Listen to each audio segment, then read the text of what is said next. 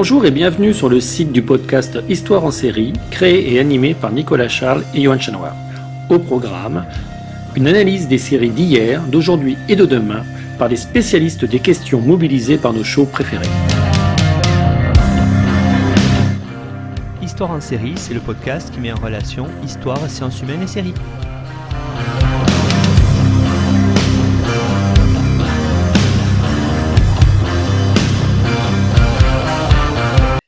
Bonjour à tous, bienvenue dans Histoire en série où je reçois euh, aujourd'hui Gaël Debeau. Bonjour Gaël. Bonjour, bonjour à tout le monde.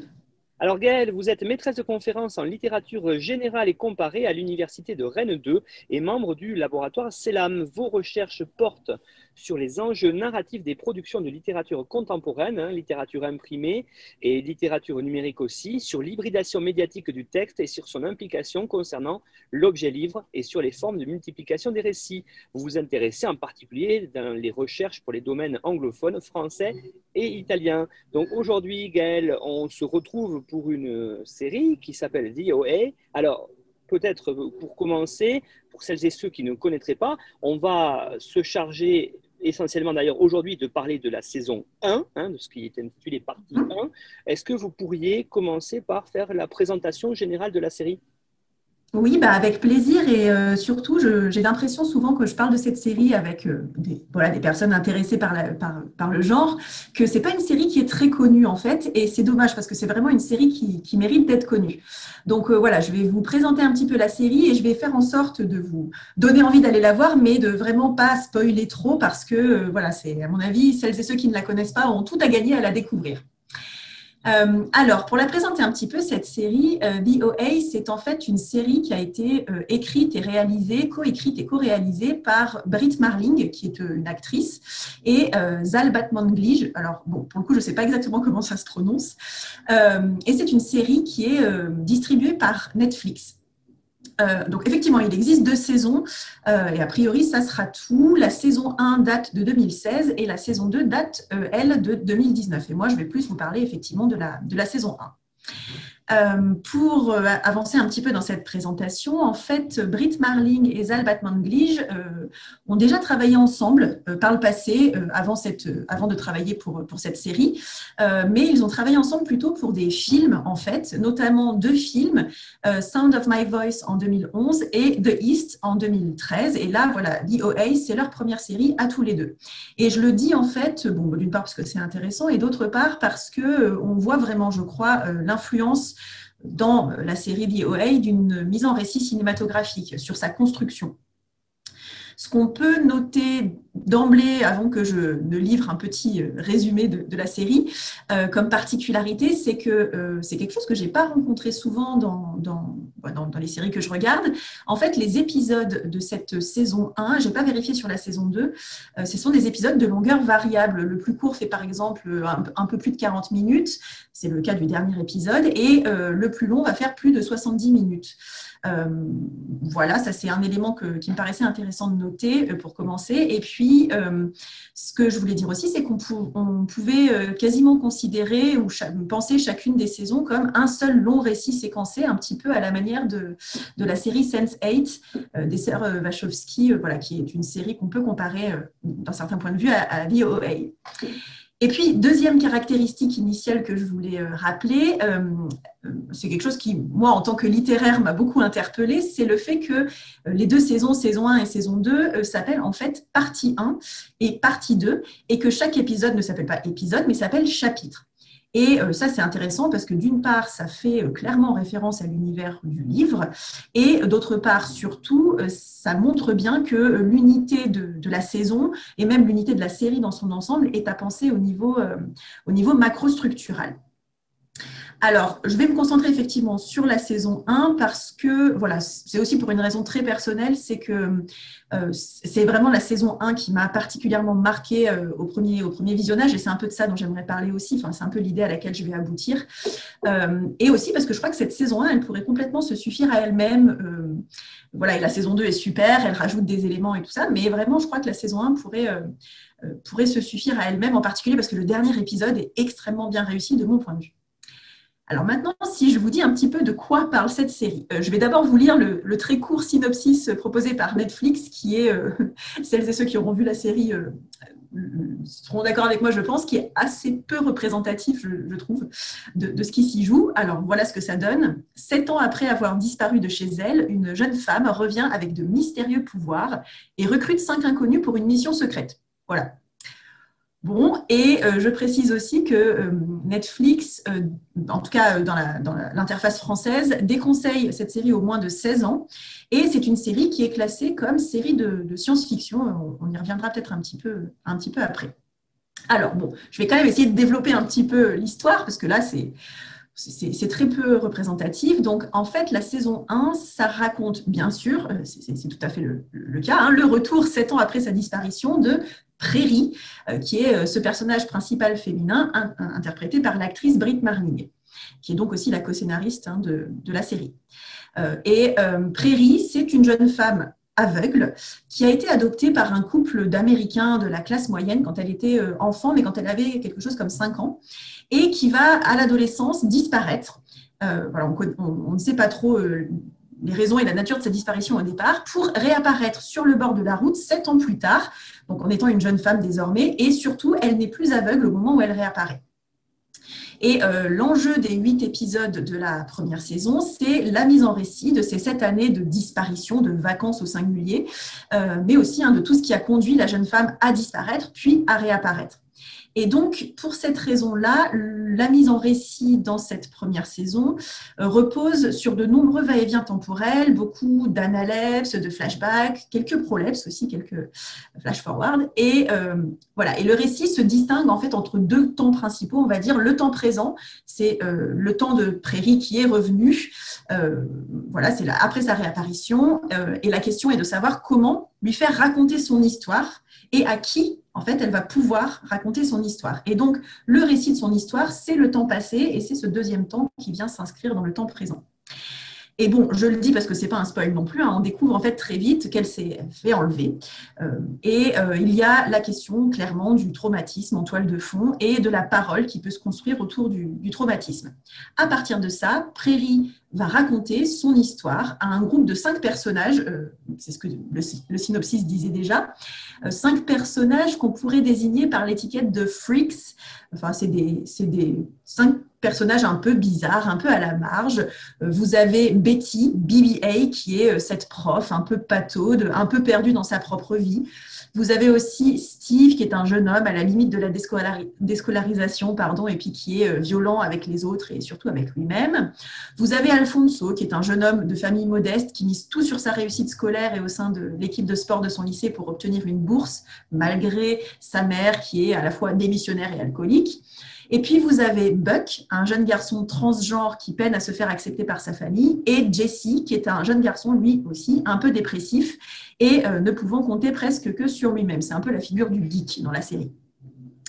Donc, euh, ces personnages, au départ, ils n'ont rien d'autre en commun que de s'être retrouvés en quelque sorte au bon ou au mauvais, c'est selon les perspectives, euh, endroits, au bon ou au mauvais moment. Et Prairie, euh, ce personnage féminin principal, a donc vu en eux les auditeurs privilégiés de son récit, qu'elle ne va pas livrer à ses parents, ou en tout cas pas avant la toute fin de la saison, et qu'elle ne va pas non plus livrer au psychologue qui la suit.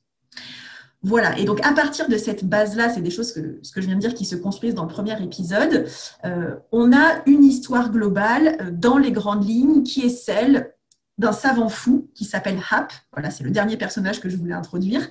Euh, ce personnage de savant fou, Hap, voue son existence à la recherche autour des expériences de mort imminente. Donc c'est une série qui parle aussi de ça, qui parle de ces expériences de mort imminente et de toute la dimension un petit peu mystérieuse, voire ésotérique qui, qui se joue, qui se construit autour de, cette, de ces expériences. Euh, et euh, ce personnage Hap a rassemblé toute une troupe de, plusieurs personnages, ils sont cinq aussi autour de lui, dont Prairie. Tous, ce sont des personnages qui ont connu des expériences de mort imminente et que Hap, donc le savant fou, a enlevé. Et voilà, pendant sept ans, il va les garder captifs pour mener ses expériences et tenter de percer le mystère de la vie après la mort. Là aussi, hein, euh, c'est des choses qu'on comprend dans les tout premiers épisodes de la, saison, donc ce n'est pas du spoil. Voilà, et je ne vais pas en dire plus euh, sur, euh, sur le contenu même des épisodes, euh, sauf très ponctuellement dans les exemples ensuite, parce que je crois que c'est vraiment une série dont les effets reposent en très grande partie sur l'histoire et sur la façon dont l'histoire est construite et racontée. Et je crois qu'il faut vraiment pouvoir le, découvrir selon le dispositif qui a été pensé par les, par les scénaristes. et voilà, et donc c'est un peu de ça dont je voudrais parler aussi peut-être à la fin de, de l'épisode du jour. Donc je laisserai je laisserai les, auditeurs et les auditrices euh, découvrir tout ça. Et puis pour terminer sur la présentation de la, série, voilà, je ne parle pas de la saison 2, mais elle est intéressante, elle fait basculer encore dans un nouveau niveau de réalité, donc ça vaut quand même le coup d'aller la voir aussi. Euh, et puis, euh, je précise qu'il euh, y, y a deux saisons et Netflix a mis fin au partenariat avec, avec les co-scénaristes, mais il aurait dû y en avoir plus, cinq, je crois. seulement, voilà, Netflix a décidé d'arrêter la diffusion peu après, juste après la fin de la saison 2 et ça a causé vraiment un, certain émoi parce que autant la fin de la saison 1, c'est une vraie fin, autant la fin de la saison 2, c'est pas vraiment une vraie fin. Et donc, moi, je pense un peu au fond de moi, à vrai dire, on n'a pas fini d'entendre parler de cette série et que voilà, probablement que Britt Marling et Zalbat Manglish vont, vont sans doute prolonger ou poursuivre le travail euh, qu'ils ont commencé à construire euh, parce que ça s'inscrit aussi de façon plus large dans un intérêt qu'ils ont tous les deux pour euh, tout ce qui se construit autour du discours sectaire, de la croyance, des effets d'adhésion, etc. etc.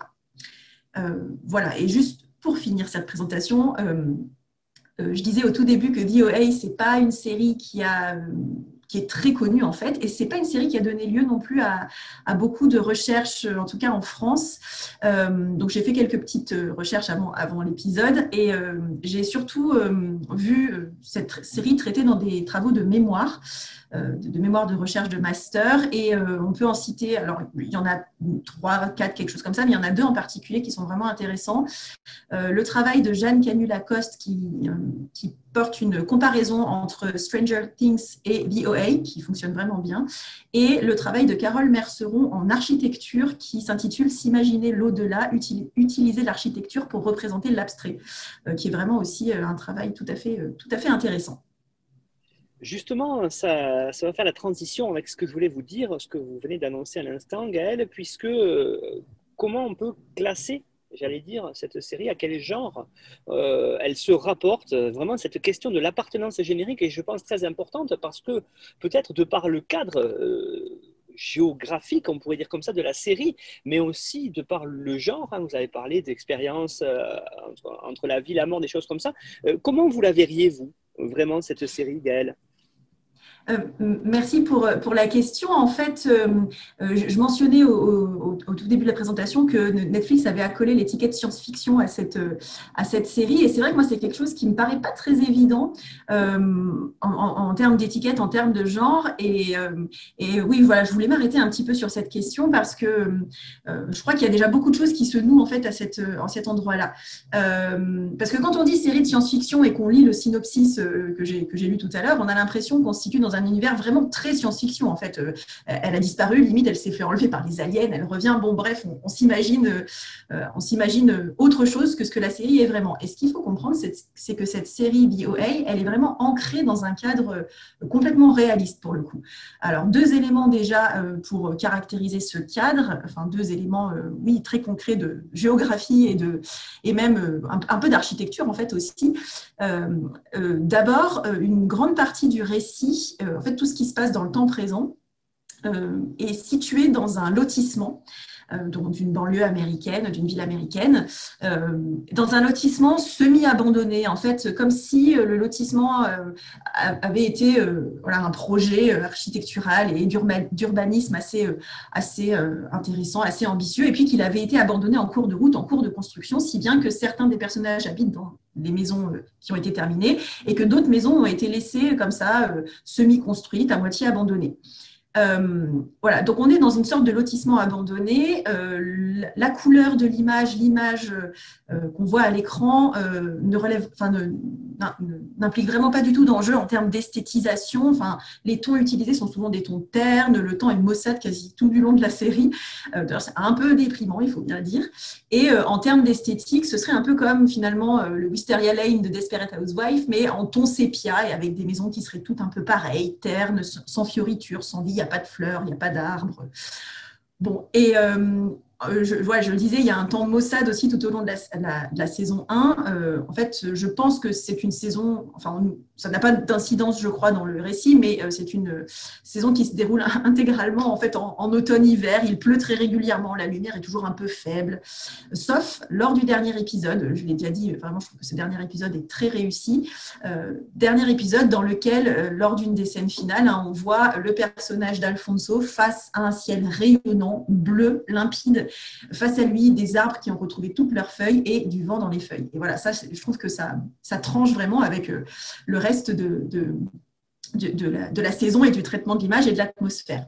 Et donc, pour en revenir au lotissement, c'est un cadre qui est vraiment récurrent dans les épisodes et il serait comme le symbole, enfin, c'est comme ça que je le vois, comme le symbole à lui tout seul d'une certaine Amérique en perte de vitesse, c'est-à-dire avec ces familles qui sont toutes plus ou moins dysfonctionnelles, euh, qui vivent dans des maisons qui se ressemblent toutes plus ou moins et qui ont toutes l'air un peu sorties du jeu vidéo Sims, alignées au bout euh, d'une route, euh, alignées au bout d'une route qui se termine en cul-de-sac. Hein, et vraiment, c'est très symbolique encore une fois, la route se termine par un rond-point qui ne ramène euh, qu'à lui-même. En fait, c'est un, cercle clos.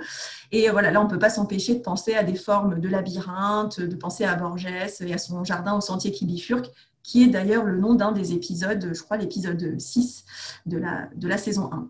Et donc voilà, clairement, ce lotissement qui est le cadre privilégié traité de façon réaliste, euh, c'est aussi une métaphore du labyrinthe dans lequel les personnages sont coincés. Euh, et pour cette raison-là, c'est euh, aussi le point de départ de l'aventure, en fait, tout simplement puisque c'est dans ce lotissement que se retrouvent, et dans une des maisons abandonnées de ce lotissement, que se retrouvent les cinq personnages rassemblés autour de Prairie et à qui elle va raconter son histoire. Deuxième élément de cadre réaliste qu'on peut avoir, c'est aussi le lycée américain. Alors là, je ne développe pas, mais euh, clairement, on est vraiment loin des représentations à la High School Musical ou à Riverdale, par exemple. On est dans un traitement là aussi extrêmement réaliste de ce, de ce cadre-là.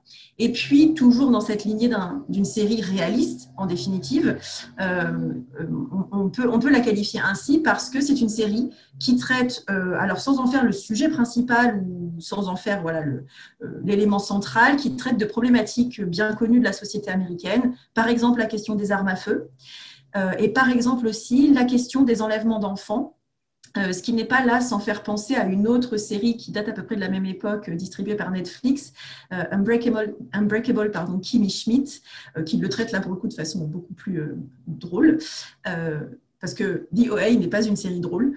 Et euh, ça me faisait penser aussi à hein, cette question des enlèvements d'enfants, et ça me faisait penser à la question du fait divers et à la mode des podcasts de true crime, de, voilà, de, un peu aussi type Faites entrer l'accusé en France, enfin en tout cas tout, tout ce plaisir que l'on a en tant que spectateur, plaisir un peu paradoxal, que l'on a en tant que spectateur à écouter des histoires criminelles, des histoires d'enlèvement.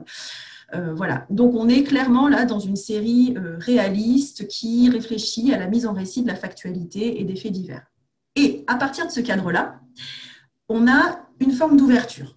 Parce que là, vous vous dites peut-être en m'écoutant, mais alors pourquoi est-ce que c'est une série de science-fiction? Enfin, quel est le rapport avec la science-fiction? Et donc, on a une ouverture de ce cadre réaliste vers des éléments de science-fiction, mais en fait, pour moi, beaucoup plus vers des éléments euh, relevant du fantastique, en réalité. Pourquoi? Parce que tout simplement, on a ce thème de la vie après la mort qui est traité de façon mystique, on pourrait dire, euh, parce qu'on a des personnages, et notamment le personnage de Prairie, qui va avoir des prémonitions. Euh, et tout ça, on le voit dès le premier épisode, hein, qui met en scène ces expériences de mort imminente, euh, et aussi qui construit l'idée hautement fantastique que la mort ne serait peut-être pas le terme de l'existence, mais qui c'est une sorte d'accès vers un ailleurs. Et euh, voilà, moi je pensais euh, en bonne littéraire, si on veut, à, l'étiquette du fantastique, tout simplement parce que euh, ça correspond vraiment bien à ce enfin au sens que lui a donné Zvetan Todorov hein, dans la tradition théorique française, c'est-à-dire une hésitation prolongée entre l'explication rationnelle et scientifique de ce qu'on voit à l'écran. Et d'ailleurs, hein, la série met en scène la science, ses protocoles de véridiction, et puis l'explication surnaturelle. Et cette hésitation, à mon avis, elle persiste vraiment jusqu'à la fin de la saison 1, et c'est une des choses euh, qui fait tout l'intérêt de cette, série, cette série pour moi. Et puis, voilà, dès le premier épisode aussi, hein, on comprend que ces éléments fantastiques se cristallisent complètement autour du personnage de Prairie. C'est elle vraiment qui incarne le mystère, c'est autour d'elle euh, que se noue l'intrigue, beaucoup plus en fait que euh, autour de sa disparition et de sa réapparition. Ce qui fascine, ce qui intrigue et ce qu'on ne comprend pas, c'est le personnage de Prairie. Euh, parce que par le pouvoir de son regard, de ses mots, elle semble exercer une sorte de puissance un peu, un peu surnaturelle sur les autres, pouvoir qu'elle exerce surtout dans le but d'apaiser des situations difficiles. Et voilà, et donc on, voit tout ça dès le, dès le premier épisode. Et alors, juste pour terminer sur le fantastique, et puis après je, vais parler un tout petit peu de la science-fiction, ce qu'il faut noter et qui est un, élément très intéressant, je trouve, c'est que ces éléments du fantastique, ils semblent dans la majeure partie de la série concentrés principalement dans les analepses, dans les flashbacks euh, qui sont racontés par Prairie, c'est-à-dire en fait dans le récit enchâssé. Euh, et ça, c'est un dispositif qui va vraiment maintenir l'hésitation fantastique parce qu'en fait, on ne nous montre pas à l'écran sans filtre ce qui serait vrai ou ce qui serait, faux, ce qui serait faux, mais on nous montre le personnage de Prairie en train de raconter sa propre vérité. Si bien que toute la question, c'est pas de savoir est-ce que c'est vrai ou est-ce que c'est faux, mais est-ce qu'on lui fait confiance ou non. Voilà, donc tout ça pour moi, ça relève du fantastique. Après, il y a bien sûr des éléments de science-fiction euh, quand même.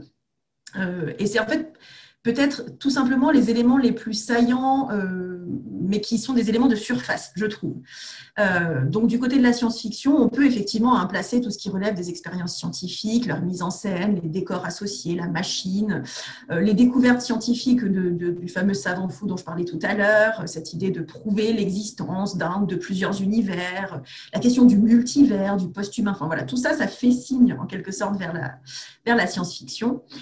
Et puis ce qui euh, oriente aussi vers une lecture un peu plus science-fictionnelle de la, série, c'est ce parallèle qu'on peut faire entre VOA et Stranger Things, euh, qui date aussi de 2016, comme je l'ai dit. Euh, voilà, et notamment un des deux mémoires dont, je parlais tout à l'heure construit cette, cette, comparaison de façon assez, assez précise. Et donc, effectivement, on peut complètement comparer le personnage de Prairie et le personnage de Eleven, deux éléments en particulier de trope en fait, le trope du, nez qui saigne lorsqu'il y a un élément, un, moment surnaturel qui se, qui se passe. Euh, par exemple, quand euh, le personnage va connaître une prémonition, c'est le cas pour Prairie, elle va saigner du nez. Pour Eleven, c'est quand elle met en œuvre son, pouvoir. Euh, et puis, autre clin d'œil comme ça, autre trope repris dans la, dans la série, c'est le, euh, les lumières qui clignotent quand euh, là aussi euh, un des personnages doté d'une forme de pouvoir va exercer son, pouvoir. Donc ça aussi on le retrouve dans la, dans la série BOA. et voilà, et donc tout ça fonctionne vraiment à la manière de clin d'œil. et le dernier élément de, clin d'œil qu'on peut évoquer, c'est cette image qu'on voit à l'écran à, la fin de chacun des chapitres qui, qui signe la fin euh, des, épisodes. Euh, c'est une image qui dessine, dessine pardon, le O et le A de DOA comme un cercle et un triangle sous la forme un peu d'une sorte d'éclipse solaire, d'éclipse de lune. Et là, ça renvoie clairement à l'image de l'univers. Ça m'a fait penser aussi au générique de, X-Files, pardon.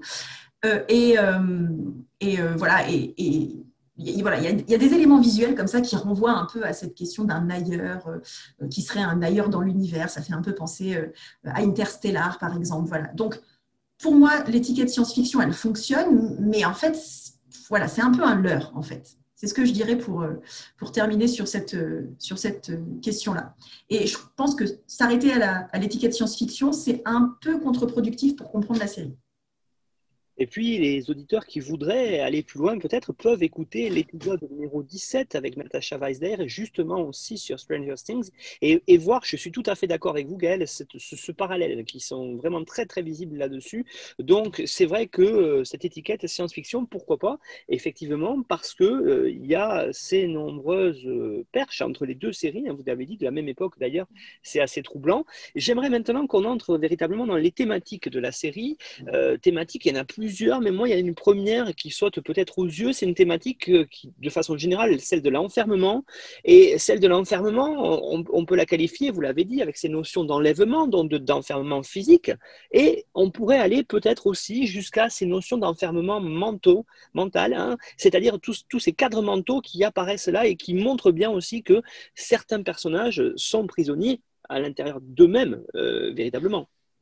Ouais, et effectivement, je crois qu'il y, a, tout un discours qui se construit autour de cette notion d'enfermement, avec l'enfermement visible, on pourrait dire. Hein, c'est effectivement euh, bah, le personnage de Prairie qui a été enlevé et qui est enfermé pendant sept ans. Et euh, cet enfermement visible est une sorte de relais vers tout un tas d'autres euh, situations euh, qui ne sont pas enfermement nécessairement par les personnages, jusqu'à ce qu'ils en prennent conscience. Et oui, quelque chose qui serait plus de l'ordre de l'enfermement mental. Donc, pour, euh, aller un petit peu plus avant dans cette, question, d'ailleurs, euh, juste pour rebondir sur, votre question, hein, euh, je crois qu'il y a aussi cet enjeu-là dans, Stranger Things autour du personnage d'Eleven, en fait. Comment se libérer alors qu'on est enfermé, alors qu'on vit dans un laboratoire, etc. Euh, et donc, bon, sur ces situations, euh, ces conditions d'enfermement, on va dire, euh, il y a effectivement d'abord l'enfermement concret, celui, de, celui de Prairie, donc principalement situé dans ce récit dans le passé, ce qu'elle a vécu pendant ces sept ans de captivité. Et là, cet enfermement, bon, voilà, tout simplement, elle est dans une sorte de cage, on va dire. Et ce qui est intéressant, c'est qu'il se, il se met en place aussi à partir de tout un dispositif de surveillance. Euh, qui pourrait avoir l'air de rien comme ça dans la série, mais qui euh, me paraît euh, lourd de signification. et alors voilà, juste un élément que je voulais évoquer pour commencer ce point, c'est euh, quelque chose que j'ai trouvé assez terrible, que je trouve toujours, euh, même, même au, visionnage euh, suivant, assez terrible. C'est, ça se situe dans le deuxième épisode, je crois, au moment de l'enlèvement de, Prairie, en fait. Hein. quand elle se fait enlever, donc, comme je l'ai dit au tout début, elle est aveugle et elle va suivre le personnage de Hap de son plein gré. voilà, elle va le suivre de son plein gré et en fait, elle ne voit pas, au moment où il l'amène chez lui, elle ne voit pas puisqu'elle est aveugle, tous les signes de ce qui la menace quand elle arrive dans ce lieu d'habitation, qui est en fait aussi le laboratoire de Hab et aussi le lieu de captivité de ses cobayes. Et dans une forme d'ironie dramatique assez terrible, euh, le spectateur, lui, comprend exactement ce qui attend euh, Prairie. On ne l'avait pas forcément compris avant, mais on le comprend à ce moment-là, parce que lui, le spectateur, voit la porte blindée, il voit les systèmes de surveillance, etc. Euh, bon, donc là, c'était juste un, petit élément, euh, petit élément comme ça euh, de, détail pour exemplifier. mais pour le reste, on va découvrir au fur et à mesure des épisodes un véritable dispositif panoptique, un dispositif raffiné de surveillance par lequel le personnage de App observe tous les faits et gestes de ses prisonniers, qui sont clairement là vraiment comme des rats dans un laboratoire. Et euh, euh, ce dispositif d'enfermement qui est mis en place par euh, HAP va venir prolonger, en fait, dans la deuxième partie de la série, de la saison, toutes les images d'enfermement qui ont été construites visuellement dans la première partie de la saison. Le lotissement labyrinthe, par exemple, les pièces à l'intérieur des maisons qui sont toujours de plus en plus petites, et puis aussi de nombreux jeux de miroirs dans lesquels vont se refléter d'autres miroirs, etc. Là aussi, c'est une perspective très borgésienne. Et euh, aussi des lieux euh, où chacun est sous le regard de tout le monde, comme par exemple le réfectoire dans le lycée, euh, qui est un grand espace comme ça, très ouvert, très vitré, avec des jeux de miroirs et de lumière, et avec des mezzanines, des estrades sur lesquelles se situe par exemple le proviseur, par exemple les qui viennent surveiller comme ça les, les étudiants, les élèves. Euh, bon, mais la série, elle se contente pas de mettre en scène ce dispositif hein, de, voilà, de, surveillance, mais elle va venir l'interroger euh, en instituant une sorte de dialectique hein, entre enfermement et libération, enfermement du corps et libération des esprits. en fait, c'est assez euh, intéressant de voir que l'enfermement le plus difficile n'est pas nécessairement celui euh, qui est le plus visible. C'est pas forcément euh, le moment où Prairie est dans sa prison qu'elle vit les choses les pires, en quelque sorte. Et là, je crois qu'il y a un rapprochement qui peut faire, enfin, je résiste pas à en parler en fait, parce que c'est un livre que j'aime beaucoup, un rapprochement qu'on peut faire avec un roman qui est assez peu connu, d'un écrivain qui, lui, euh, l'est beaucoup plus. Hein, c'est Jack London, donc écrivain américain euh, euh, du début du XXe siècle. et c'est un roman qui s'appelle Le Vagabond des étoiles, qui date de 1915. Alors, je recommande chaleureusement la lecture de ce roman à tout le monde, et en particulier à celles et ceux qui ont aimé DOA, puisque ce roman, Le Vagabond des étoiles, c'est un roman dans lequel le protagoniste est injustement emprisonné. Donc, il est dans une prison pour le coup, il n'est pas euh, enlevé ni rien, mais enfin, il est quand même dans une prison euh, euh, alors qu'il ne devrait pas y être. Et par ailleurs, dans cette prison, il est torturé et maintenu dans une camisole de force. Et pour lutter contre cet enfermement qui, qui, voilà, qui, le, qui le, maintient contre son gré jusqu'à son corps lui-même qui est dans cette position contrainte avec la camisole de force, le personnage par la force de son esprit, c'est-à-dire en fait par le pouvoir de l'imagination, va réussir à quitter son corps et à revivre des vies antérieures que le lecteur va pouvoir lire. Donc voilà, ça me fait pas mal penser, euh, ça fonctionne assez pareil en fait, enfin, de façon assez similaire, euh, euh, c'est ce roman et puis la, série. Et voilà, et c'était juste, je voulais, je voulais simplement le signaler pour, pour, pour l'été et pour une petite lecture des vacances. Voilà. Euh, et donc, en parallèle de cet euh, enfermement, de cette réflexion sur l'enfermement, il y a toute une réflexion sur la culture médiatique, parce que, bon, voilà, je, viens de le dire, hein, euh, les dispositifs de surveillance, ce sont des caméras de surveillance, ce sont des écrans d'ordinateur, des choses comme ça.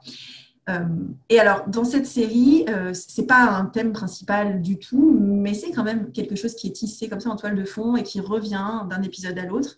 Il y a toute la, question de la, culture de l'image, de la circulation des images, de leur diffusion.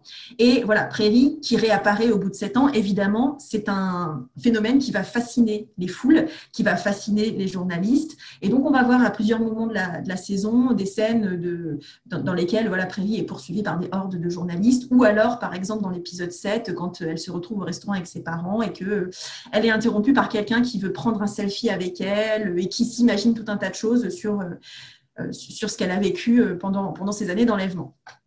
Et euh, donc, il y a quelque chose qui se construit comme ça autour de cette culture de l'image et de l'écran et des écrans dans, lesquels, dans laquelle on se trouverait euh, aujourd'hui. Et on peut même considérer, je crois, que la série tient euh, un discours critique en fait sur le régime de la série télé lui-même. Parce que, euh, en fait, en tant que spectateur, et ça, c'est un peu dérangeant à certains. C'est volontaire, hein, mais c'est un peu dérangeant dans la série. À certains moments, le spectateur se retrouve clairement dans une position semblable à celle de Hap, en fait, celle du savant fou, parce que le spectateur regarde son écran à l'extérieur de la série, tout comme Hap regarde des écrans dans lesquels il voit ses prisonniers agir. Et, forcément, hein, le lecteur, le spectateur se demande, mais est-ce que voilà, est-ce que ma posture comme ça de, spectateur passif face aux écrans ne me met pas dans la même position que ce savant fou qui expérimente avec euh, avec ses cobayes euh, Et euh, c'est une question qui est d'autant plus justifiée qu'on voit dans le dans la série une mise en confrontation entre deux types d'écoute ou deux types de d'expérience de, du récit en quelque sorte. en gros, le L'écoute collective des récits au coin du feu. Prairie raconte tous les soirs euh, aux cinq personnages qu'elle a rassemblés autour d'elle son histoire. Donc c'est une écoute collective, ça fonde une communauté. Et de l'autre côté, la contemplation solitaire euh, et, euh, voilà, et, très déprimante en fait, hein, de, que à laquelle va se livrer le personnage de Hap quand il regarde le, groupe de ses, de ses cobayes de loin et par l'intermédiaire d'un écran. Donc, je crois que là, on a clairement quelque chose qui relève hein, d'une mise en abîme du dispositif sériel et qui n'est pas sans faire réfléchir le spectateur. Et puis, pour aller un petit peu plus loin sur ce point, euh, je crois que cette réflexion, euh, qui repose clairement sur un système de réduplication et de mise en abîme, hein, on regarde notre écran et dans notre écran, on voit un personnage qui regarde un écran, cette réflexion, c'est ce qui ouvre la voie à la lecture méta, en quelque sorte, de la série, euh, dont je reparlerai peut-être tout à l'heure. Hein. C'est aussi ce qui permet de postuler euh, vraiment une efficacité du récit de Prairie au-delà du simple univers de fiction. Elle parle à des gens et nous, on la regarde parler à des gens et ça a un effet sur nous aussi. Euh, et à ce titre, il est intéressant de remarquer que cette euh, série a généré, comme beaucoup d'autres, hein, toute, une communauté de fans. Euh, et euh, ces fans ont réalisé depuis la saison 1 plusieurs flash mobs, tout simplement parce que un des enjeux de la série, c'est la recomposition d'une chorégraphie qui aurait une sorte de pouvoir libérateur. Bon, ça, je détaille pas. et voilà, ces fans de la série ont notamment réalisé plusieurs flash mobs en 2019, au moment où Netflix a annoncé avoir abandonné la, série. Voilà, ils ont réalisé plusieurs flash mobs en pensant reproduire dans le monde réel, dans notre monde réel, ce qui se jouait dans la fiction. Donc il y a comme ça des effets de, bascule d'un niveau à l'autre de réalité euh, qui vont jusqu'à contaminer le, réel en quelque sorte. Et puis voilà, pour terminer sur ce point de, la question de l'enfermement, euh, on a aussi des effets d'enfermement qui se jouent au niveau psychique. En fait, on a une réflexion autour de ce qu'on pourrait appeler les prisons mentales. et en fait, tout un travail qui est quelque chose que moi j'aimerais beaucoup euh, prolonger, enfin j'aimerais beaucoup euh, continuer à y réfléchir à titre personnel, c'est tout ce travail que mènent euh, Britt Marling et Zad Batman autour des mécanismes sectaires. En gros, qu'est-ce qui se passe pour, que certaines personnes se mettent à adhérer à des discours sectaires et à faire communauté autour de ça et à ne pas voir euh, l'enfermement dans, lequel ils se, plongent. Euh, et en fait, ce qui est vraiment intéressant dans la série BOA et puis aussi dans les autres productions des, de Britt Marling et Zalbat Manglige, c'est que le discours qui est tenu sur euh, ces dispositifs sectaires, leurs mécanismes, est un discours de la nuance, de la déconstruction, si on veut aussi parce que je crois qu'ils sont tous les deux très fascinés par ces mécanismes. Et donc, à la fois, ils les analysent, ils les décortiquent et ils essayent un peu de s'en servir sur le spectateur. on pourrait euh, se poser la question de, la portée éthique peut-être de cette façon de faire, mais je crois qu'il y a vraiment de ça dans cette, dans cette série. Et ça me fait penser euh, à un roman euh, récent de Lola Lafont qui s'appelle Merci Mary Patty, un roman de 2017 voilà, qui traite un peu de ces sujets-là aussi. En tout cas, dans ces prisons mentales et dans ces mécanismes sectaires, euh, il y a vraiment toute une réflexion sur ce que ça veut dire que croire. Euh, et euh, on a dans cette série des personnages qui veulent croire, qui veulent adhérer à des récits. Et tous ces personnages, ce sont des personnages en quête de transcendance, avec cette idée qu'il manquerait quelque chose à leur vie. C'est cette transcendance on ne peut pas tellement définir autrement euh, une sorte d'aspiration vers un sens euh, supérieur, euh, plus, plus voilà, surplombant. Bon. Et cette transcendance, ce serait la voie de la libération. Et dans cette perspective, on va avoir une confrontation entre deux personnages, le personnage de Prairie et le personnage de Hap. Parce que tous les deux, à leur façon, ce sont des figures de leaders. et de leaders charismatiques, même on pourrait dire. Hein. Les acteurs en eux-mêmes ont un rôle important à, jouer dans, cette perspective. Ce sont deux acteurs très, très forts, enfin, très, je trouve très, très efficaces en tout cas. Et vous avez d'un côté donc, cette figure de Hap, donc le fameux savant fou, hein, qui va séduire intellectuellement Prairie, qui va lui offrir des réponses à un moment où elle en a besoin, c'est-à-dire à un moment où elle croit pouvoir rejoindre son père adoptif. Et voilà, c'est n'est pas son père adoptif qu'elle va retrouver, mais euh, son père biologique, pardon. C'est pas son père biologique qu'elle va retrouver, mais qu'elle va trouver, mais Hap. Et euh, voilà, et on voit clairement se construit une emprise. Euh, comment un personnage va pouvoir déterminer une faiblesse chez un autre personnage et va l'exploiter euh, pour, voilà, pour capturer la personne. Donc, Prairie et Hap, en quelque sorte, sont deux facettes d'un même pouvoir, d'un même pouvoir charismatique, deux figures de la séduction qui vont séduire par l'usage des mots, par l'usage des histoires qu'ils racontent. Et alors, pour le personnage de Prairie, bah pour le coup, ce serait un leader positif, si on veut, euh, parce que euh, parmi les éléments du fantastique dans l'histoire hein, qu'elle nous raconte, il y a ce qu'elle va vivre pendant ses expériences de mort imminente. Et elle dit qu'elle rencontre pendant ses expériences une sorcière qui s'appelle Katoun, qui lui a transmis un mystère. Et j'emploie le mot mystère à dessein parce que vraiment, ça n'est jamais nommé autrement et ça ne pourra jamais être nommé autrement qu'un mystère. Elle lui transmet un mystère dont elle devient la porteuse et qu'elle doit à son tour transmettre aux autres, à ceux qui l'écoutent, à ceux à qui elle raconte son histoire, qu'elle doit transmettre d'ailleurs soit par le récit, soit par la chorégraphie. Et donc, c'est ça qui fait, elle, qui fait d'elle the OA. Donc, je ne vous dis pas ce que ça veut dire the OA, mais euh, ça veut dire quelque chose. Euh, voilà. Et là, dans, dans, tout ça, on retrouve clairement euh, tout un imaginaire ou une tessiture, je ne sais pas trop comment le dire, renvoyant à la chrétienté, en fait. mais c'est, si vous voulez, la série entretient un, dialogue avec, euh, avec l'imaginaire biblique, avec l'imaginaire de la chrétienté, mais euh, de façon assez insituable, plutôt dans une forme de transcendance là aussi. Hein. mais quand même, voilà, on a des échos à la Bible, on a des échos à la Divine Comédie de Dante, par exemple, on a des images dans l'épisode 5, il y a clairement un moment où euh, on, voilà, on a une, une, image du Christ descendu de la croix. Enfin, voilà, il y a des choses comme ça qui, sont, qui, font, qui font écho de façon très très claire à l'imaginaire biblique. et puis l'ensemble est quand même diffusé de façon sous-jacente à l'ensemble des, épisodes et ça construit comme ça un peu cette, transcendance et cette toile de fond en quelque sorte. Donc en fait, Prairie, c'est ce personnage détenteur d'un mystère qu'elle doit transmettre pour le bien de l'humanité et c'est ça qui fait d'elle euh, un peu cette figure de, leader euh, positif pour le coup. Donc juste pour terminer sur cette question, euh, voyez peut-être dans ce que je viens de dire que j'ai parlé de mystère, j'ai dit qu'elle devait transmettre un message, mais on ne sait pas trop euh, ce dont il s'agit. En fait, on ne sait pas trop ce dont il s'agit, euh, même à la fin de la, saison 1, parce qu'il y a une dimension clairement très symbolique, voire hermétique dans cette série, dans la saison 1, dans la saison 2 aussi, euh, qui se présente un peu comme un défi à la compréhension du spectateur et qui le plonge dans une sorte de vertige herméneutique. Parce qu'en fait, quand on regarde cette série, on a la sensation qu'il y a quelque chose à interpréter, qu'il y a un sens qui s'offre à nous, mais qui se dérobe aussi à nous.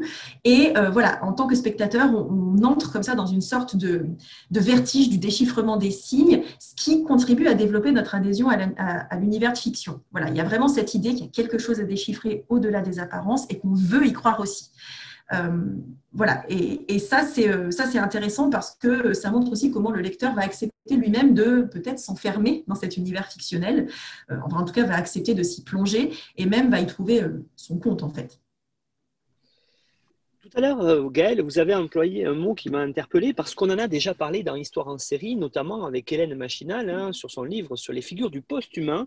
Euh, voilà, j'aimerais qu'on revienne sur cette figure-là du post-humain à travers cette série en, regardant hein, le personnage, vous l'avez dit, hein, justement de Hap, le, savant fou, et, et en essayant de voir quel est le discours de la série sur la science notamment. Qu'est-ce que vous pouvez nous dire sur cette thématique-là, Gaël alors oui, euh, euh, j'ai eu l'opportunité de croiser il y a peu de temps euh, Hélène Machinal à Rennes 2 dans le cadre d'un séminaire qu'on organisait. Et voilà, elle était venue faire une présentation justement de son ouvrage posthumain en série Les détectives du futur. Alors présentation absolument passionnante. Et voilà, moi j'avais été surprise justement de ne pas trouver DOA dans son, dans son travail parce qu'elle parle de tout un tas de séries qui ont des échos avec, avec DOA. et donc je lui ai posé la question et elle m'a dit que tout simplement quand elle avait préparé ce livre-là, DOA venait juste de sortir. Enfin, en tout cas, euh, voilà, elle n'avait pas pu euh, la visionner euh, complètement et travailler dessus, mais que bien sûr, ça l'intéressait énormément et qu'elle aussi, elle voyait plein d'échos avec, avec ce qu'elle avait déjà pu traiter. et on s'est même dit que ce serait super de faire une journée d'études autour de la série et du post-humain. Donc, bref, affaire à suivre. mais donc, ce que je vais dire là, je vais, je vais peut-être pas développer énormément en fait, mais, mais oui, clairement, c'est, ça se situe complètement dans la lignée des travaux d'Hélène Machinal.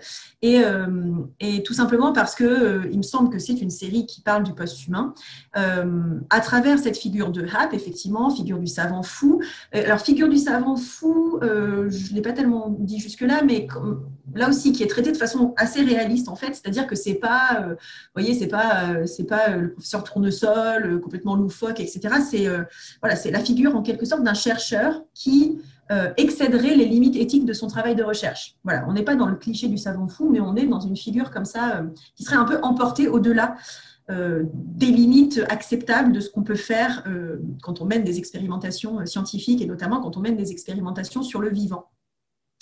Et euh, là aussi, mais bon, je, crois que DOA est une série très nuancée, mais là aussi, il y a quelque chose qui se construit dans la nuance euh, parce que vous allez avoir dans un des épisodes, je crois que c'est l'épisode 6, une confrontation en fait entre euh, Hap, donc cette figure de, savant qui dépasse, qui dépasse les bornes, et un autre, un autre chercheur qui travaille un peu sur les mêmes objets que lui, qui s'appelle Léon, et qui lui est clairement du côté du mal. Léon, c'est celui qui euh, mène des expériences sur l'humain, sur cette question de la vie après la mort pour en tirer un profit euh, financier. En fait, c'est le, méchant capitaliste, si on veut. C'est celui qui euh, mène ces recherches-là avec de mauvaises intentions. Tandis que HAP, c'est celui qui mène aussi des, des recherches sur ces objets-là, qui dépasse vraiment les bornes, enfin clairement, c'est un criminel, mais qu'il le fait parce qu'il cherche à savoir pour savoir. Ce qui le motive, c'est pas l'appât du gain, c'est la curiosité. Et euh, par exemple, dans l'épisode 4, un, prairie va dire de, ce personnage de Hap, He is not insane, he is obsessed. Il n'est pas fou, il est simplement obsédé par, par ce sur quoi il, il travaille. Et donc tout ça, ça pose la question, je crois, du monstre, de la figure du monstre et euh, de l'éventuelle empathie du spectateur pour le monstre. Alors cette empathie, euh, elle est construite aussi par ce que je disais précédemment, c'est-à-dire le fait que le spectateur se retrouve euh, à certains moments dans la même posture que Hap vis-à-vis du reste des personnages. Bon. et puis aussi parce que bah, Hap, en séduisant Prairie par, euh, voilà, par, ses paroles, par, euh, par ce qu'il lui offre et par ce qu'il lui propose, va aussi, d'une certaine façon, séduire le spectateur. Euh, et puis aussi et surtout parce qu'on voit souvent Hap dans des postures de solitude. Voilà, c'est un personnage qui est seul, c'est un personnage qui paraît souffrir, et on pourrait aller, puisque c'est déjà une, une métaphore que j'ai utilisée, on pourrait aller jusqu'à le comparer à la figure du Minotaure, par exemple, du Minotaure qui serait prisonnier de son propre, de son propre labyrinthe.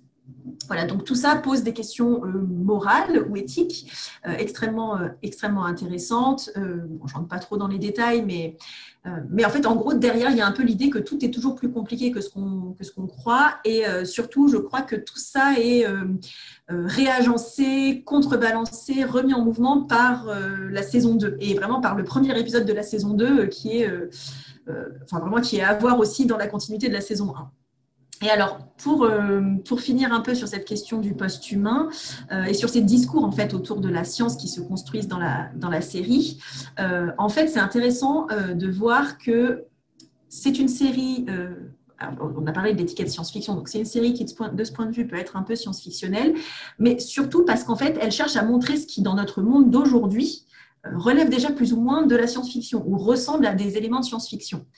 Euh, par exemple, euh, les expérimentations scientifiques auxquelles ce livre HAP reposent sur l'usage d'outils, de machines qui existent dans notre monde. Ce ne sont pas des, pas des sabres laser, enfin bon, de toute façon, ce n'est pas une série de guerres, mais euh, voilà, ce sont des, outils, des objets qui, existent dans notre monde, des scaphandres par exemple, des, ordinateurs avec des, claviers à grosses touches. Enfin voilà, c'est des choses qui existent dans notre, dans notre monde. Il n'y a pas quelque chose de très haute technologie, si on veut.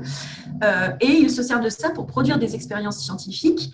Euh, qui porte sur cette question de ce qu'il y a après la mort, mais à partir de ces expériences de mort imminente qui sont des choses documentées dans notre monde à nous, que des gens disent avoir vécu et, voilà, qui restent assez fascinantes en soi. Euh, voilà, donc ça c'est quelque chose qui est assez, euh, qui est assez intéressant. Et bon, du côté de cette société du post-humain, il y a aussi bien sûr toute la représentation visuelle de la, de la machine. Et puis il y a tout ce qui porte sur la question des voyages entre les univers et les multivers, enfin, entre les univers, la question des multivers, la théorie des cordes.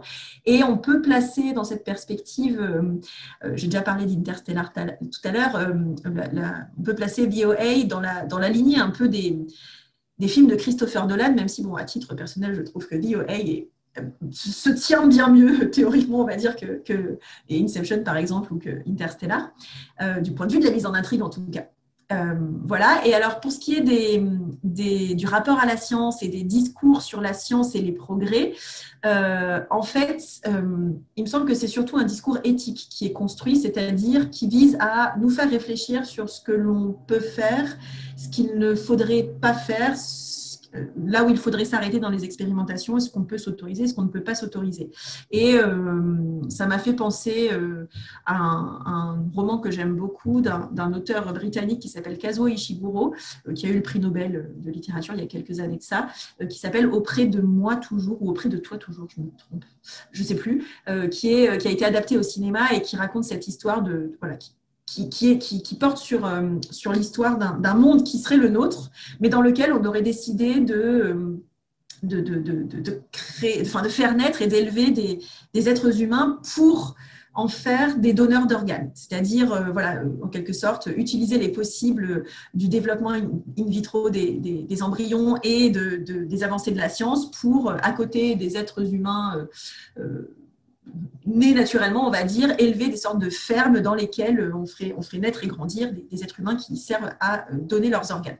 Voilà, c'est des, des, traitements de la science un petit peu, un petit peu similaires euh, à partir de ce qu'on peut faire dans notre monde d'aujourd'hui, essayer de pousser ça à son terme pour voir euh, quelles limites sont franchies et tenter d'y réfléchir.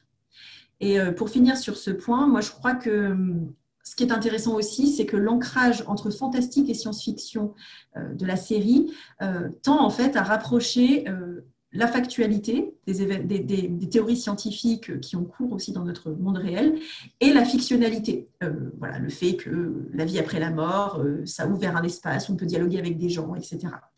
Euh, donc, ça tend à rapprocher aussi science et croyance. Et ça, c'est pas quelque chose d'anodin dans le contexte qu'on connaît, je crois, euh, euh, avec cette difficulté finalement parfois à faire la part des choses et cette idée qu'on va croire dans des discours surnaturels ou spirituels au même titre qu'on va croire en la science. Donc là, toute la question que pose la série, je crois, c'est est-ce qu'on peut encore faire confiance au discours scientifique? Et comment est-ce qu'on construit finalement la véridicité d'un discours scientifique? Et puis, euh, Gaël, euh, peut-être dernière thématique, en tout cas importante, celle de l'émancipation euh, des héros hein, à, travers plusieurs notions, notamment résister, survivre, guérir. Euh, c'est des choses, vous avez commencé à en parler, on le voit hein, très très bien dans la série. Qu'est-ce qu'on peut dire là-dessus euh, principalement sur comment, sur le plan narratif, la série met cette thématique en avant?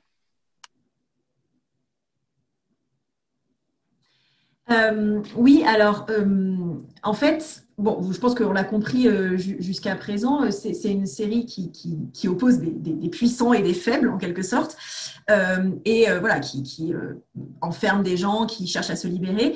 Et d'une certaine façon, c'est une série qui montre comment est-ce qu'on peut construire des forces alternatives quand on est en situation de faiblesse. Voilà, comment est-ce qu'on peut se sortir de situations difficiles quand on est en position de faiblesse Et en fait, ce qui est intéressant, c'est que les personnages, donc Prairie notamment, et les cinq personnages qui sont réunis autour d'elle euh, dans, le temps présent du récit, sont tous des êtres d'une façon ou d'une autre souffrants. Et euh, moi, ce qui m'a beaucoup plu aussi, ce qui m'a beaucoup touché en fait dans cette série, c'est que c'est une série qui tient un discours assez fin sur la, question de la maladie mentale. Euh, alors sur la question du traumatisme, j'entre pas trop dans les détails parce que j'en ai un petit peu parlé. Hein. Cette question du traumatisme, c'est euh, ce qu'a vécu Prairie et tout l'enjeu, c'est de savoir comment on peut raconter le traumatisme, comment raconter ce qui lui est arrivé et à qui. et aussi, autour de cette question du traumatisme, cette, euh, cette espèce de leitmotiv qui revient assez souvent dans, les paroles de Prairie, c'est-à-dire euh, comment, enfin, comment être sûr pour Prairie que ce qu'elle a vécu est, réel. Enfin, comment faire la part des choses entre ce qui a été vraiment vécu, euh, ce dont le personnage se souvient et ce qui a été effacé ou modifié par le traumatisme précisément. Parce que le traumatisme, c'est ce qui relève de l'indicible. Donc tout l'enjeu de la série, c'est comment mettre en mots cette, cet indicible.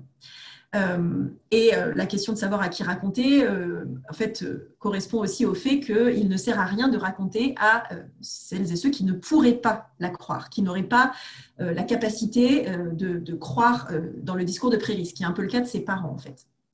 Donc, de ce point de vue-là, hein, euh, il y a quelque chose d'intéressant parce que euh, cette question de la maladie mentale dans, la série, hein, elle, va, clairement venir prolonger l'hésitation fantastique, euh, puisque vous allez avoir une opposition entre différents groupes de personnages autour de Prairie, ceux qui croient en ces récits, qui voient en elle VOA, une élue en quelque sorte, qui a un destin collectif à accomplir, et les autres, c'est-à-dire ses parents principalement, qui voit dans ses prémonitions, dans ses discours, euh, dans ses récits, euh, dans ce qu'elle a vécu, euh, des signes de psychose, en fait. voilà. Donc en toile de fond, on a aussi tout un discours sur la médication et l'usage qu'on peut faire des médicaments pour, là aussi, un contrôler, donc enfermer le, les personnages souffrants. Et dans cette perspective, hein, l'hésitation va vraiment être maintenue et elle va même être un petit peu radicalisée, si on veut, dans les derniers épisodes, autour de cette question de la vérité ou de la fiction, c'est-à-dire ce que raconte Prairie, est-ce que c'est vraiment ce qui lui est arrivé ou est-ce que c'est quelque chose qu'elle construit, qu'elle réinvente en fait à partir de, de cet indicible. Euh, voilà, et, bon, bah, il n'y a pas de réponse à cette question, tout simplement parce que ce n'est pas tout à fait la bonne question. La question, ce n'est pas tellement euh, de savoir si ce que Prairie nous raconte est vrai ou pas, euh, que de savoir si ça a besoin d'être vrai pour qu'on y croit. Et cette question, est-ce que ça a besoin d'être vrai pour qu'on y croit, elle est primordiale dans la série parce qu'on a cette idée que le récit, le récit de soi, peut soigner. Celui qui raconte peut se soigner en racontant son histoire, mais aussi ceux qui écoutent peuvent se soigner de leurs propres mots, de leurs propres souffrances en écoutant l'histoire des autres. Euh, et ça, c'est vraiment, euh, ça, c'est vraiment quelque chose de, je trouve, d'extrêmement intéressant dans cette, dans cette série. Euh, et par exemple, dans, dans l'épisode 8, le, le, psychologue du FBI qui suit Prairie et à qui elle ne se confie pas vraiment, mais à qui elle parle, euh, va dialoguer avec Alfonso, un des cinq euh, euh, autour, de Prairie, et il va lui demander s'il connaît ce qu'on appelle le trauma secondaire. Le trauma secondaire étant un phénomène psychologique documenté hein, qui consiste à prendre en quelque sorte la souffrance de l'autre pour que l'autre puisse survivre. survivre. C'est-à-dire finalement accepter le récit du traumatisme de l'autre et le faire sien, voire subir une sorte de traumatisme de, seconde main, si on veut, euh, par euh, le récit même de ce, de ce trauma premier. Et moi, là, ça m'a beaucoup fait penser à tout ce qui a pu se dire ou se jouer après la Seconde Guerre mondiale, par exemple, et euh, la difficile mise en récit, enfin en tout cas le difficile témoignage de ce que les déportés avaient vécu en camp de concentration. voilà. Et donc il y a quelque chose de cet ordre-là aussi d'accepter en tant que spectateur ou en tant que auditeur le, traumatisme vécu par l'autre. Euh, et puis, euh, il y a cette idée que raconter son histoire ou écouter l'histoire de l'autre, c'est construire en commun une forme d'empathie. Euh, et c'est une série qui réfléchit vraiment à cette valeur de l'empathie, du soin pour l'autre, de la gentillesse aussi, de l'ouverture à autrui, d'une forme de compassion, si on veut retrouver un, vocabulaire un peu, un peu chrétien. et donc, voilà, là, on a une, une nette opposition entre les personnages qui ne peuvent pas écouter. Donc, globalement, les parents, et les parents de, tous les personnages, en fait. Tous les personnages, ces, cinq personnages autour de Prairie ont aussi des parents et des relations très difficiles à leurs parents. Et tous ces parents-là sont des gens qui ne peuvent pas ou qui ne savent pas écouter leurs enfants. Et de l'autre côté, euh, on a tous les personnages qui savent écouter ou qui apprennent à écouter. Euh, par exemple, c'est le, le cas de Steve ou de Alfonso dans le groupe des cinq. Ils ne savent pas intuitivement écouter, mais ils vont apprendre à écouter au contact de Prairie. Donc, en gros, pour terminer sur, euh, sur ce point, il y a vraiment cette idée euh, politique. Je pense que c'est vraiment une, une, interprétation politique qu'on peut faire de cette saison 1. Euh, cette idée que par le récit, on peut reconstruire un collectif et que ce collectif d'écoute, c'est un espace d'empowerment, d'encapacitation. Et, ce collectif reconstruit, euh, choisi, euh, s'oppose clairement euh, au collectif ou aux communautés, on va dire, naturelles, entre guillemets, par exemple la famille. et toutes les familles, je l'ai dit, sont, dysfonctionnelles à, divers degrés dans cette, série. voilà, donc finalement, faire collectif, c'est ce qui rassemble, et le récit permet de faire communauté, et voilà, c'est une communauté qui enrichit. Euh, donc voilà, pour terminer sur cette idée, hein, je dirais que le, discours politique que la série va construire, c'est cette idée que l'organisation collective, c'est ce qui permet la puissance politique des plus faibles. Gaël, je voulais profiter d'être avec vous, qui êtes maître de conférence en littérature comparée, pour, parler peut-être de, l'écriture fictionnelle dans cette, dans cette, dernière partie de l'émission, pour voir avec vous justement euh, comment on fait pour raconter une histoire, et une histoire, vous l'avez dit, hein, une histoire qui est prenante, euh, à travers justement ici l'écriture fictionnelle d'une série comme The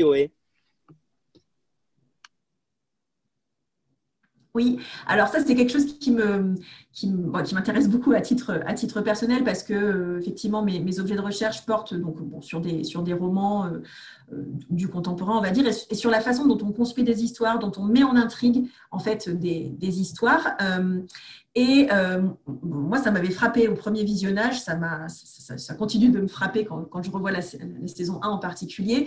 Euh, il m'a semblé dès le début que cette série euh, DOA, cette saison 1 en particulier, c'était une, euh, ça, construisait un discours en fait méta, si on veut, méta, méta narratif, méta discursif, autour de la. Enfin, c'était une théorisation de la fiction et de ses pouvoirs. Voilà, c'est une série qui parle de ça aussi, qui théorise ce que peut la fiction euh, sur, euh, sur celles et ceux qui acceptent ou qui euh, adhèrent aux univers de fiction.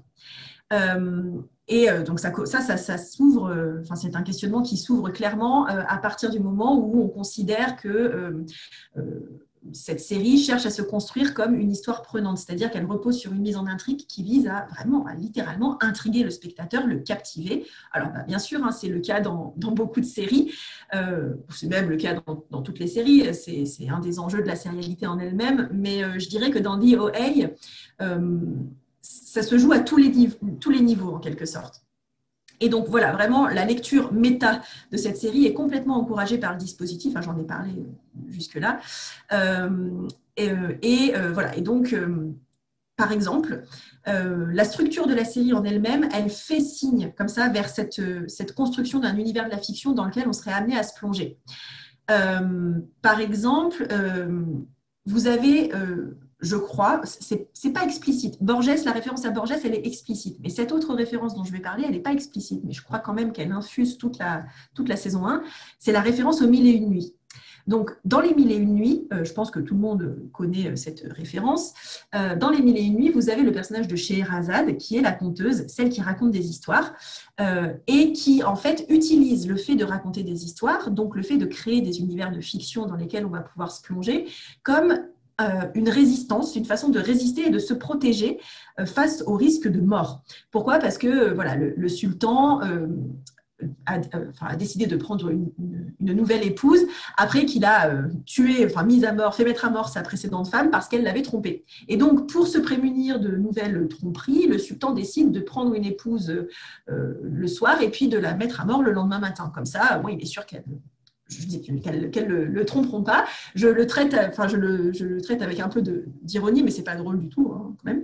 Euh, et alors, chez Erazade, elle arrive dans cette, dans cette histoire comme celle qui va réussir à dénouer la situation, euh, la situation problématique parce qu'elle euh, elle va trouver ce subterfuge de raconter euh, au sultan toutes les nuits des histoires et précisément, elle va s'interrompre au meilleur moment de son histoire au petit matin en prétextant la fatigue et en demandant au sultan une journée supplémentaire de vie pour pouvoir lui raconter la suite de l'histoire la nuit prochaine. Et le sultan, bien sûr, qui est un, quelqu'un qui adore les récits comme nous tous, accepte et donc c'est comme ça que Scheherazade parvient à rester en vie et à se sauver. Bon, alors, Prairie, pour moi, c'est une sorte de Scheherazade dans, le, dans la série, où en tout cas, elle, euh, elle reprend un peu cette, cette façon de faire de Scheherazade, puisqu'elle va raconter son histoire aux cinq personnages autour d'elle, nuit après nuit.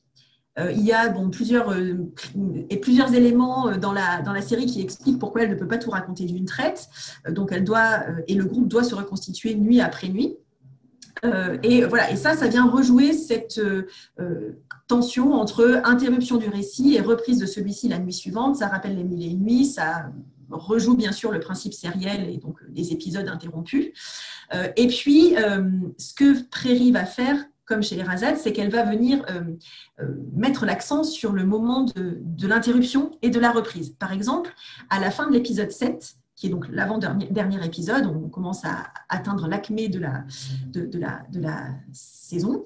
Euh, euh, l'épisode se termine par un retour sur le visage de Prairie qui, dit au personnage Ce soir, je vais finir mon histoire. Est-ce que vous êtes prêts? Et hop, l'épisode s'arrête et là, on passe à l'épisode suivant. Donc là, c'est vraiment un cliffhanger absolu. On a absolument envie de, cliquer sur la suite. Heureusement, sur Netflix, dès le départ, on peut tout voir d'une traite. Donc, il n'y a pas trop d'attente, mais on imagine bien euh, quand même ces effets d'attente qui sont construits. Dans Les Mille et Une Nuits, chez Erazade, elle raconte ses histoires la nuit, comme je viens de le rappeler.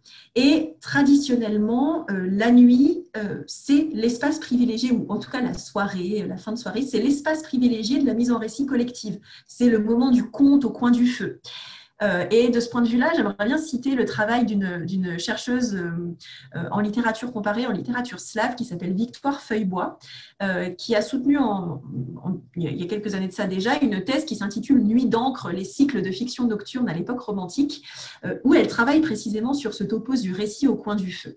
Et ce qu'il faut noter, c'est que Prairie, elle ne raconte son histoire que la nuit et uniquement après un, rituel d'allumage de bougies. Donc, on n'a pas un feu de bois, mais on a comme ça des bougies autour desquelles les personnages se réunissent dans l'obscurité pour écouter les histoires de, Prairie.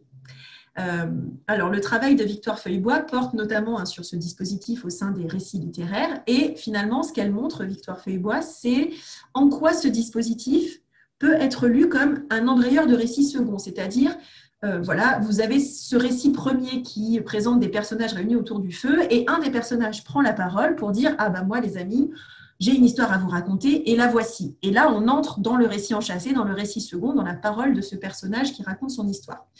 Ce que montre Victoire Feuillebois, c'est qu'au XIXe siècle en particulier, c'est un embrayeur notamment de récits fantastiques. On a un cadre réaliste, et là, tout à coup, un personnage commence à raconter une histoire un peu fantastique, comme euh, on pourrait le faire au coin du feu, euh, en soirée, en soirée euh, chamallow grillé, où on raconte des histoires pour se faire peur.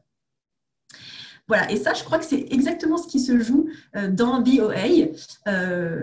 et j'irais même jusqu'à dire en fait que cette série réfléchit à l'enjeu du franchissement du seuil. Parce que s'immerger dans une fiction, se plonger dans une fiction, qu'on lise un livre ou qu'on regarde une série, bah, c'est finalement accepter de se couper euh, momentanément du monde extérieur pour se plonger par l'imagination à l'intérieur de ce nouvel euh, univers de fiction qui nous est proposé. C'est ce que euh, explique Jean-Marie Schaeffer, notamment dans son ouvrage Pourquoi la fiction Et voilà, et je disais donc que DOA, c'est une série qui, qui met en scène, montre, interroge ce franchissement du seuil à plein de niveaux. le franchissement du seuil, c'est le passage de la vie à la mort et comment ce passage-là peut se rejouer euh, avec les expériences de mort imminente. Ce sont aussi les bascules incessantes entre le temps présent et le temps du passé, par le biais du récit de prairie. Euh, et en plus, parmi le rituel, euh, enfin au sein du rituel qui impose prairie aux autres personnages rassemblés autour d'elle et à qui elle raconte son histoire, donc, il y a cette obligation qu'elle leur demande de faire, quand ils quittent leur domicile, de laisser leur porte ouverte. Et vraiment, la porte est c'est littéralement le seuil qui permet d'entrer dans la maison. Donc on a cette idée voilà, d'ouvrir des portails, d'ouvrir des passages d'un univers à un autre, de notre réalité à la fiction, et d'essayer de réfléchir à ces va-et-vient entre ces espaces euh, factuels et fictionnels, réels et fictionnels. Donc Prairie, c'est la médiatrice par la mise en récit qu'elle livre, c'est elle qui permet de transiter d'un univers à un autre, du réel à la fiction, dans laquelle on va s'immerger. Tout comme elle-même, hein, par ses expériences de mort imminente, elle va transiter d'un univers à un autre. Euh, voilà, et donc, de ce point de vue-là, moi je crois que la série, elle tient de façon implicite, mais c'est pas très difficile de le décoder malgré tout, hein, euh, un discours sur ce que c'est que raconter une histoire, bien raconter une histoire et s'immerger dans une fiction. Cela dit, ce discours euh, méta, il n'est pas du tout gratuit. Voilà, c'est pas juste un petit jeu comme ça, un petit peu brillant. Euh, c'est pas gratuit et ça vise à montrer et à mettre en scène l'emprise des discours sectaires. J'en parlais, mais voilà, pour moi, c'est une démonstration en fait. Euh, cette série, c'est une démonstration de comment ça fonctionne. Et je crois vraiment qu'on peut aller jusqu'à postuler un parallélisme entre l'adhésion sectaire et l'adhésion à la fiction. C'est-à-dire ce qui vous arrive quand vous vous immergez dans une fiction et que vous y prenez plaisir, bah, c'est potentiellement ce qui se passe aussi pour des personnes qui euh, adhéreraient à des mouvements sectaires. Euh, j'ai retenu en particulier euh, une phrase prononcée par Prairie au personnage à qui elle raconte son histoire dans le premier épisode.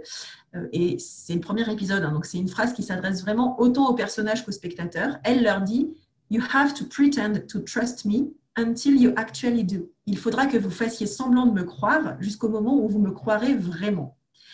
Voilà, et donc il y, a, clairement cette idée-là de construction d'une croyance, et puis la mise en scène, elle va jusqu'à réactiver l'expression euh, croire quelqu'un les yeux fermés, puisque en fait, elle va demander au personnage euh, qui écoute son histoire de fermer les yeux pour mieux l'écouter.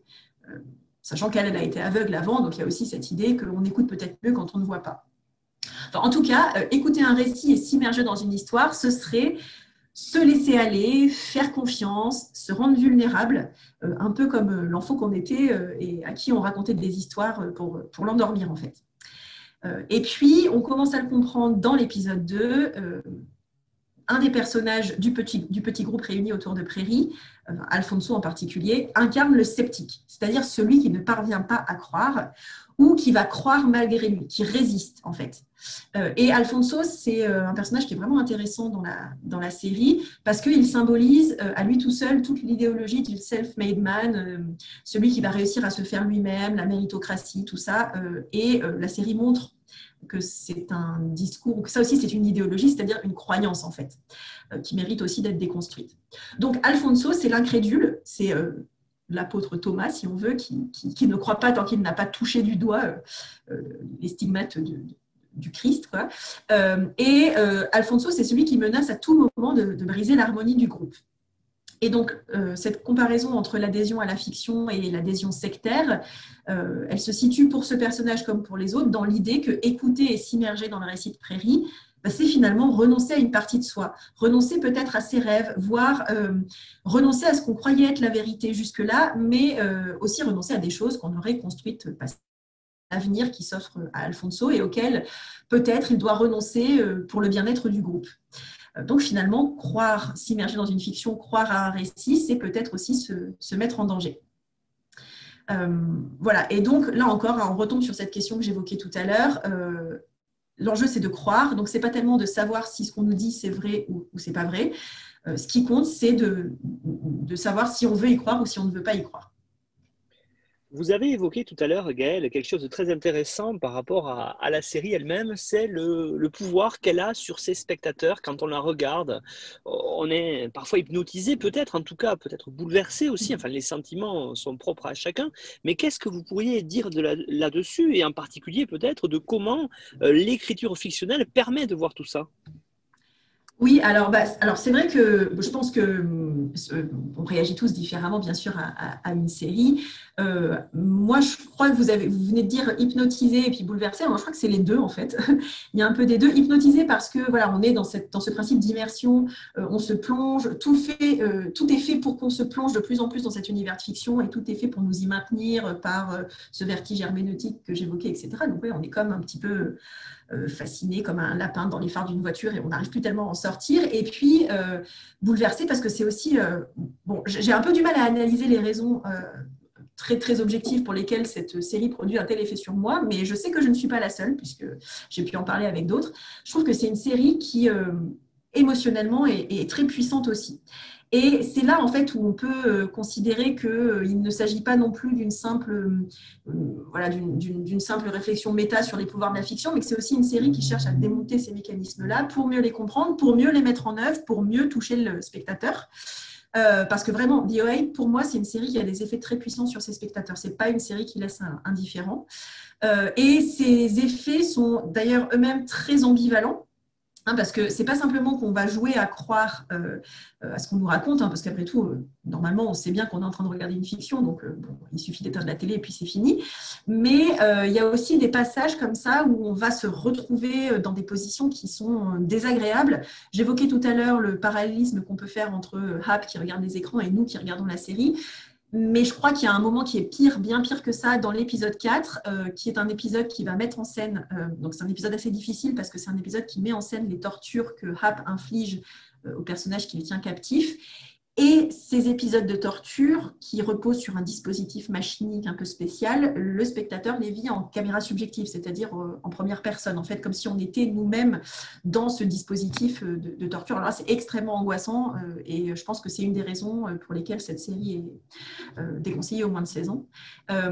Voilà, et donc c'est une série qui va venir réfléchir concrètement à que l'univers fictionnel va pouvoir avoir sur le spectateur par le biais des émotions qu'elle va euh, construire, qu'elle va susciter, qu'elle va chercher à susciter chez le spectateur. Euh, j'ai déjà parlé hein, du pouvoir soignant des récits et de l'empathie, et je crois que cette idée d'empathie, elle traverse l'écran en fait, et voilà, on, ressent de l'empathie aussi pour, euh, pour les personnes. Et puis ce que je trouve très très fort dans cette série, mais là je n'ai pas les outils, je crois, pour analyser ça, mais c'est le, tout ce qui se construit dans les jeux de regard des acteurs. Euh, il y a vraiment quelque chose, euh, il y a, souvent des, gros plans un peu euh, furtifs, mais quand même sur tel personnage qui va regarder tel autre personnage et, le, regard en lui-même dit beaucoup de choses. Et ça, ça passe à travers l'écran également, je crois. Et puis sur cette question des, voilà, du pouvoir des émotions et des, des émotions suscitées au-delà de la frontière de l'écran, si on veut, euh, il y a cette idée que les émotions, elles se transmettent parce qu'elles s'incarnent dans des corps. Et donc, on voit à l'écran, bah, par exemple, des corps qui dansent. Il y a cet enjeu de la chorégraphie euh, que mettent en place les captifs et qui a un pouvoir spécifique dans le, dans le récit. Euh, avec cette idée que c'est une chorégraphie qu'il faut faire avec intention et volonté pour qu'elle fonctionne. Or, c'est précisément cette que les fans de la série ont retenu pour le transcrire dans notre monde à nous et en faire des, des événements type flash mob ou autre. Et puis, il y a aussi tout un travail dans cette série sur euh, le motif musical, la variation du motif musical. La, bande-son, la bande originale de la série est très euh, riche. Et voilà, tous les morceaux euh, ou tous les éléments sonores qui traversent la, série sont, extrêmement porteurs de sens aussi et servent à, transmettre aussi l'émotion aux, spectateurs, et en particulier au-delà de l'écran. Et sur ce point-là, puis je m'arrêterai, euh, je m'arrêterai là aussi hein, sur, euh, sur tout ce que je viens de dire déjà euh, sur cette série. C'est vraiment pour moi une, série, enfin en tout cas pour la saison 1, qui a une fin parfaite. Enfin, je suis assez difficile en fait. Moi, je trouve toujours que les fins de séries ou les fins de films sont rarement réussies. Enfin, je trouve toujours qu'il y a on ne sait jamais vraiment trop bien comment finir une série ou comment finir un film. Il y a quelques films, il y a quelques séries comme ça que je trouve particulièrement bien réussies euh, dans, leur épisode final ou dans leur moment final, parce que précisément, ça laisse le spectateur avec tout le poids de son émotion qui fait que la série va continuer à résonner au-delà de sa clôture. c'est donc cette fin de, de, la saison 1 de VOA que je mets à, titre personnel sur le même plan que la fin, par exemple, de Mélancolia de Lars von Trier et la fin du film Mommy de Xavier Dolan, euh, qui sont voilà, deux, fins là aussi que je trouve extrêmement fortes et qui vont mêler comme ça une sorte d'acmé dans le récit, euh, d'acmé des sentiments des personnages, euh, d'acmé des émotions transmises aux, spectateurs et de feux d'artifice visuel et sonore, musical, etc. Et donc c'est voilà c'est euh, pour moi, c'est dans cette fin de, la première saison que se cristallisent tous ces enjeux du pouvoir de la fiction, du pouvoir des émotions. Et voilà, et après la, saison est finie et vous restez avec tout ça euh, en, tant que, en tant que spectateur et, ou spectatrice, et c'est difficile de savoir quoi en faire. Et donc après, voilà, on en fait un épisode de podcast. Gaël de, Beau, merci beaucoup hein, pour ce très riche et très instructif euh, épisode de podcast justement sur The On a bien compris votre analyse et, en même temps votre passion pour cette série-là. Et c'était très très intéressant de pouvoir évoquer tout ça avec vous.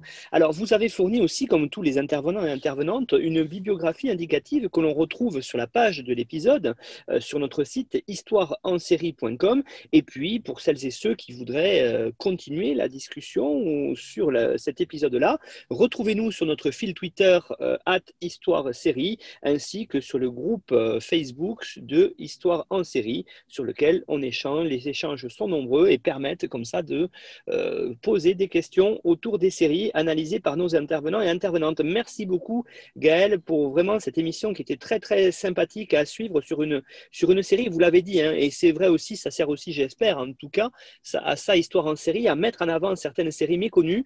Je pense que là c'était le cas et j'espère j'espère qu'ensuite, il y aura, euh, après ça, euh, des auditeurs et auditrices voudront découvrir VOA. À bientôt, Gaël. Merci beaucoup. Merci beaucoup. Bah, j'espère aussi. Et merci pour l'accueil. C'était super. Très intéressant. Et puis, si vous avez votre projet qui va au bout avec Hélène Machinal, n'hésitez pas. On sera ravis de le diffuser dans Soir en série. Au revoir. Bah, super. Merci beaucoup. Au revoir.